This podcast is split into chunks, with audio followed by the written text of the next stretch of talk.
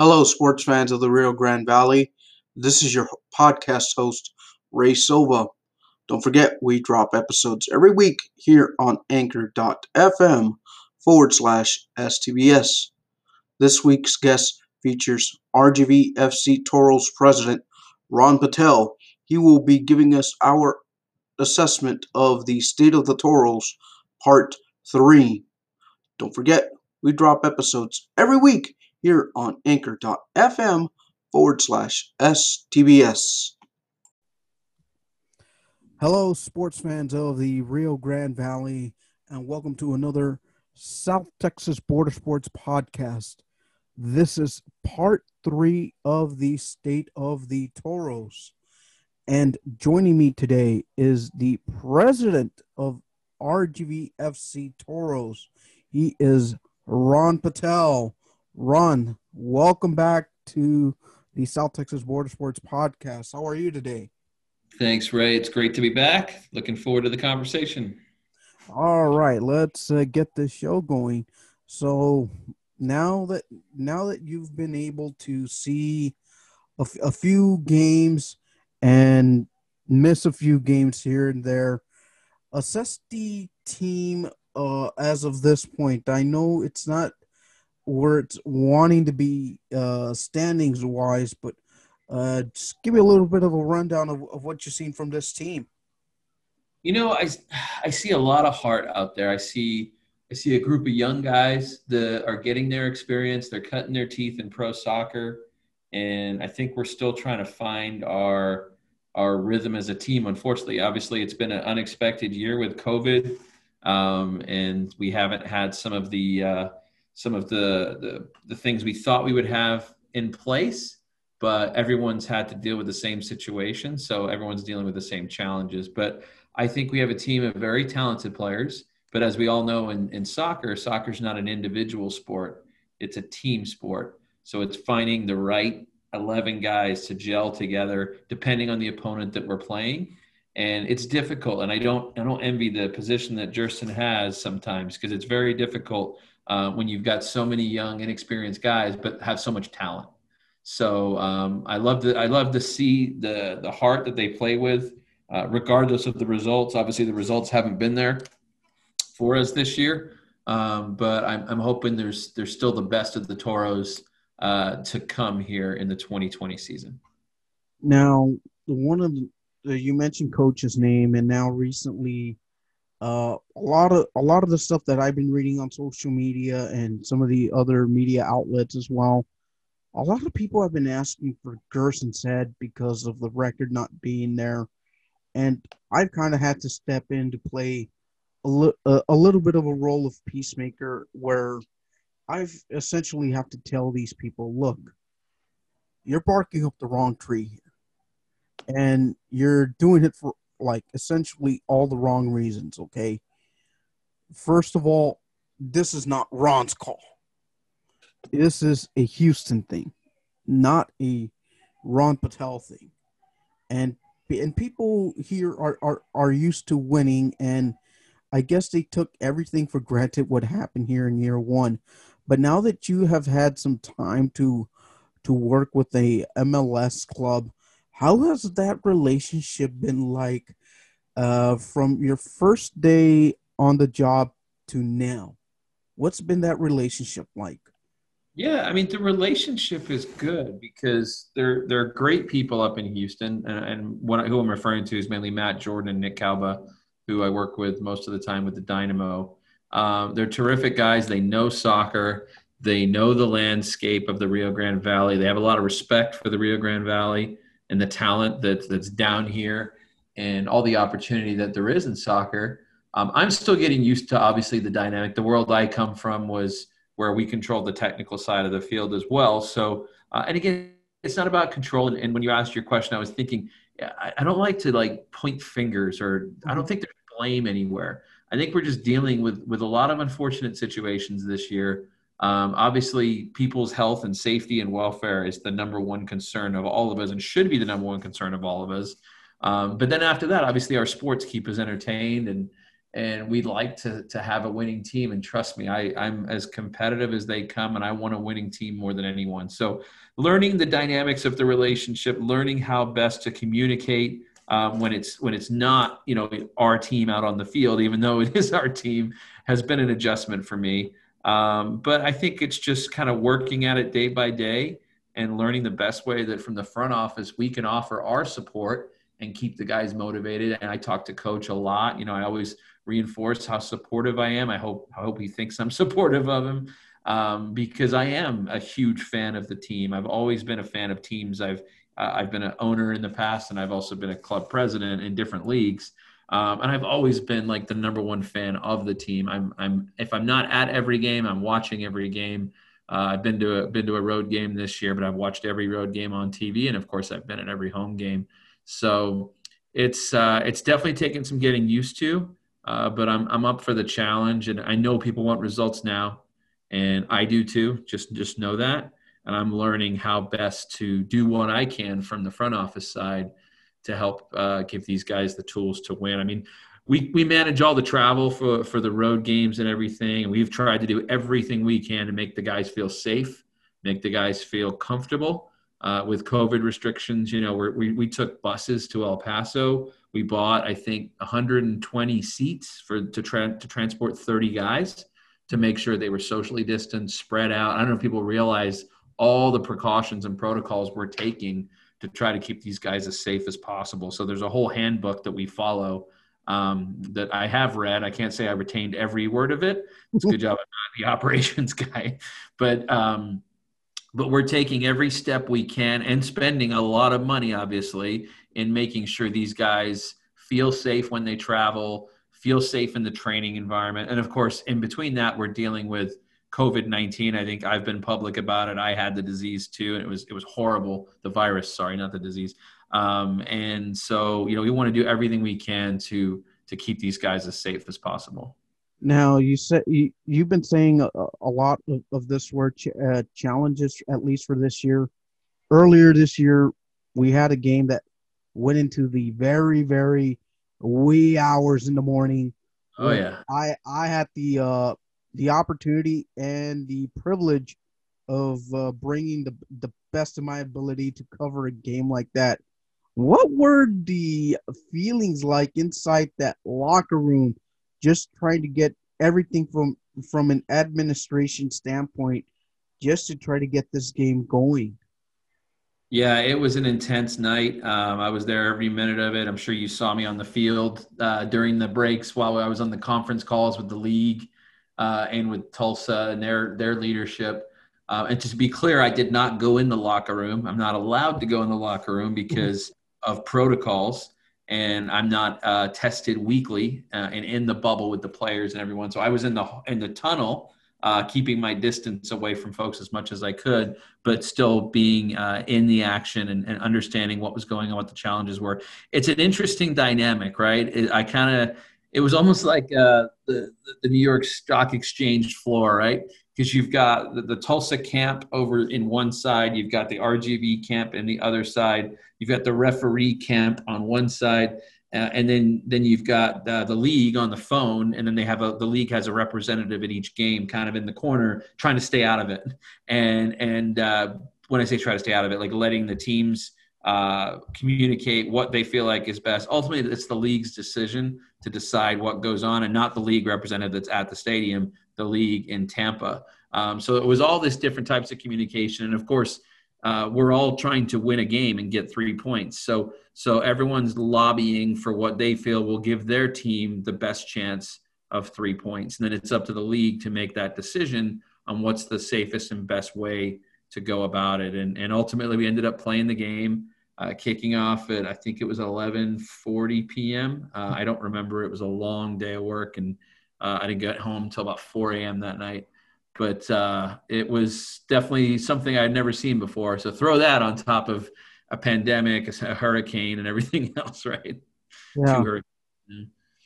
Uh, ever been a part of something like that before?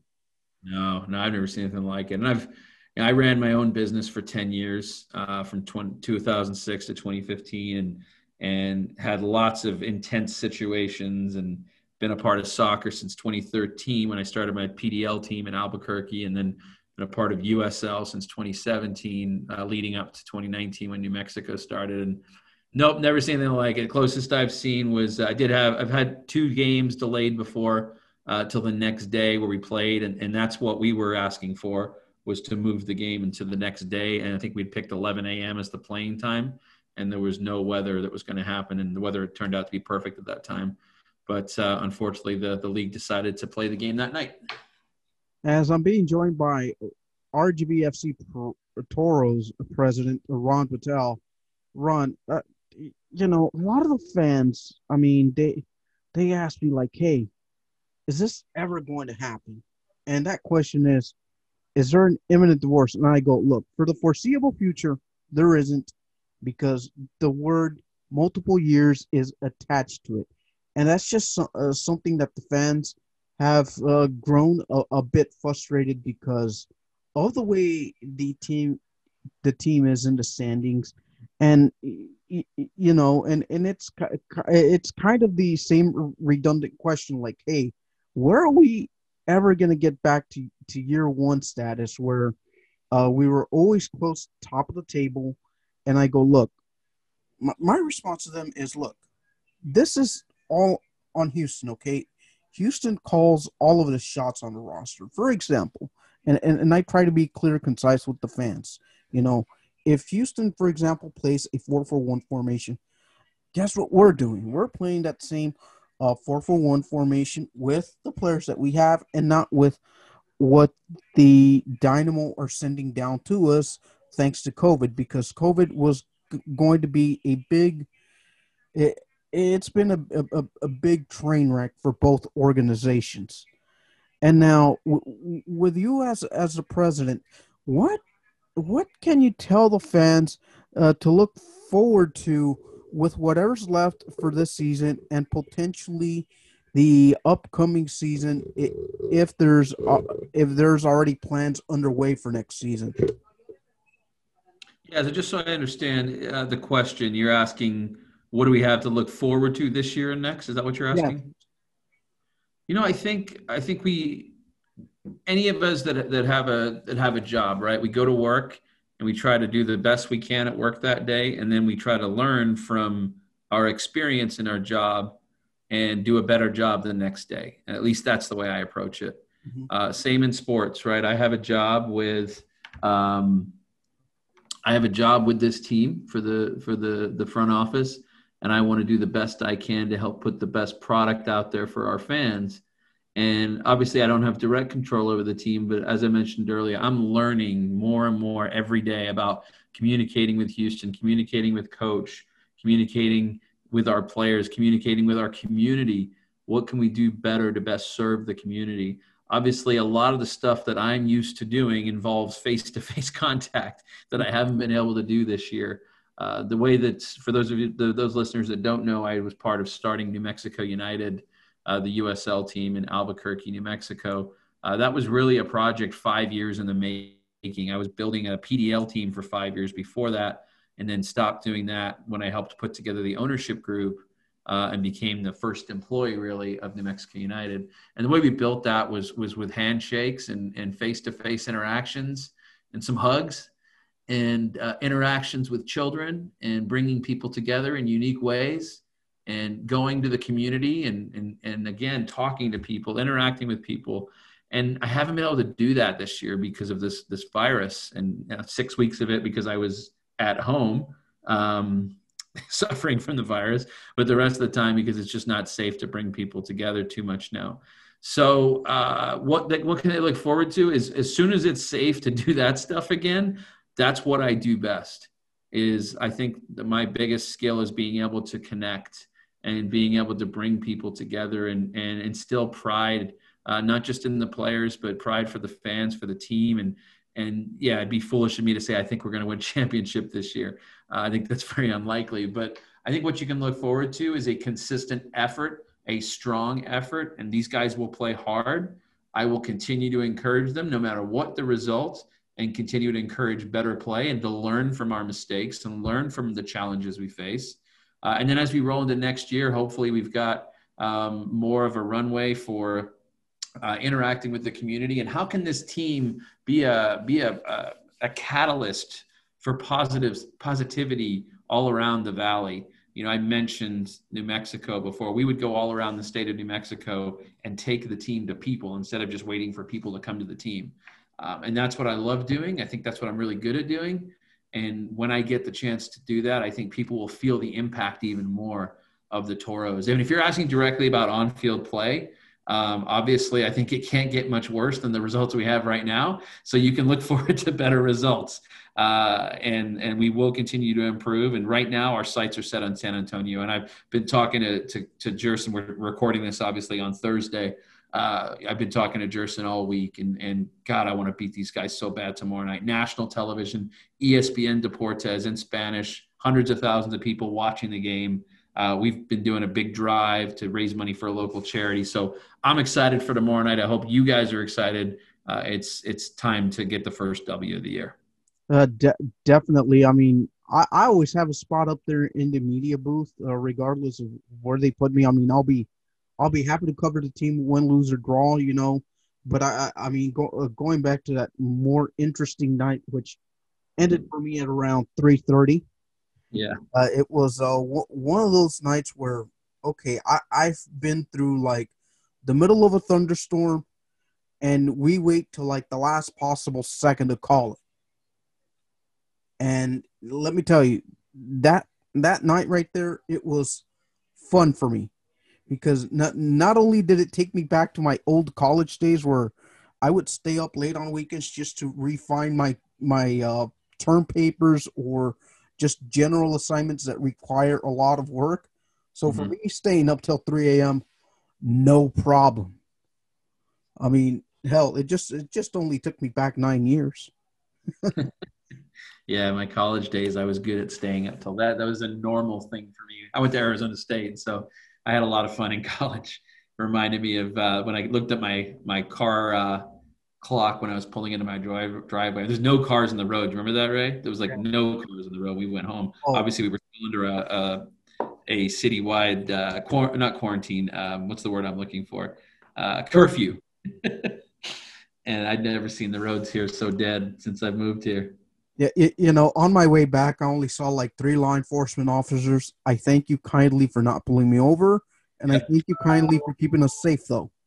Yeah, exactly uh, you, you know, uh, coming going back into business uh, related RGVFC, um, you know, we the community has been, you, you know, been uh, very very expressive about team performance and and everything else, uh, but that same community keeps coming back, showing their support. And you guys have been opening up uh, li- limited uh, seating to at least give them a view from a big screen. Now, how did how did that project come along to allowing uh, people back into the stadium, even if it wasn't for like in in game attendance purposes? How, how how did that come about? Like, what what, what legwords went into that? You're talking about the drive-in. Yeah.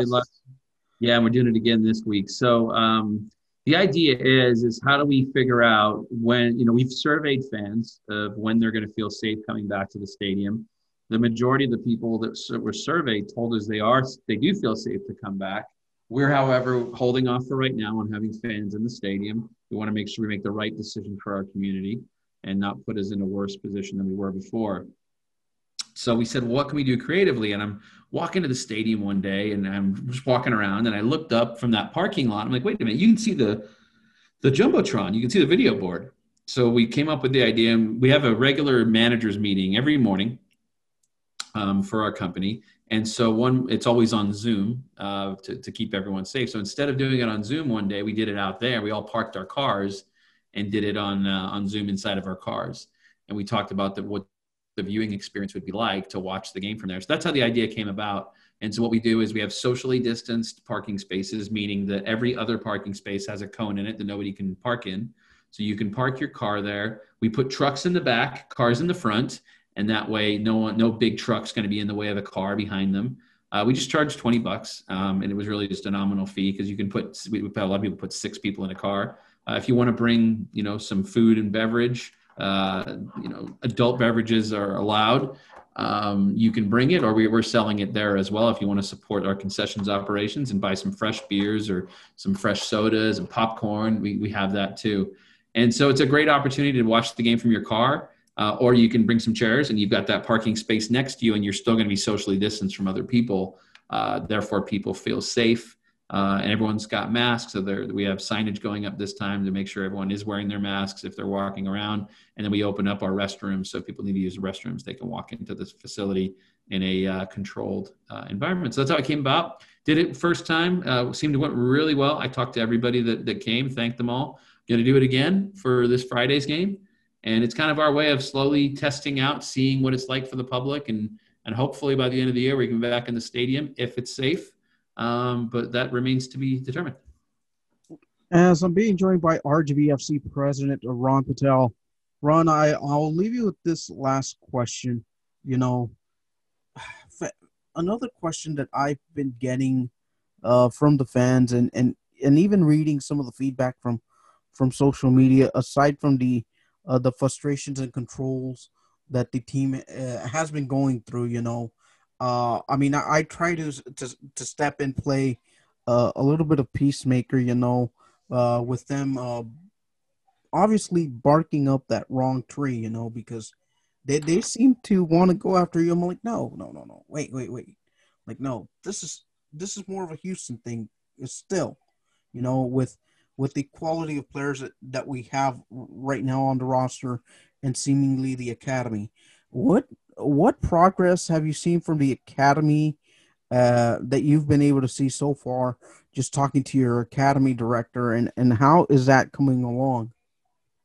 Yeah, so a couple things there. Based on your question, again, I don't like to point fingers and say, "Hey, it's this person's fault." Um, and it, you know, they charge, they control the players, so it's it's Houston's fault. They're in this this COVID pandemic as well, just like we are. Typically, MLS players would be being being loaned down regularly. Mm-hmm. um, and they're not able to do that right because of MLS. So I don't like to point the fingers at them and say it's there. We do have a young and inexperienced team, right? We we do lack experience.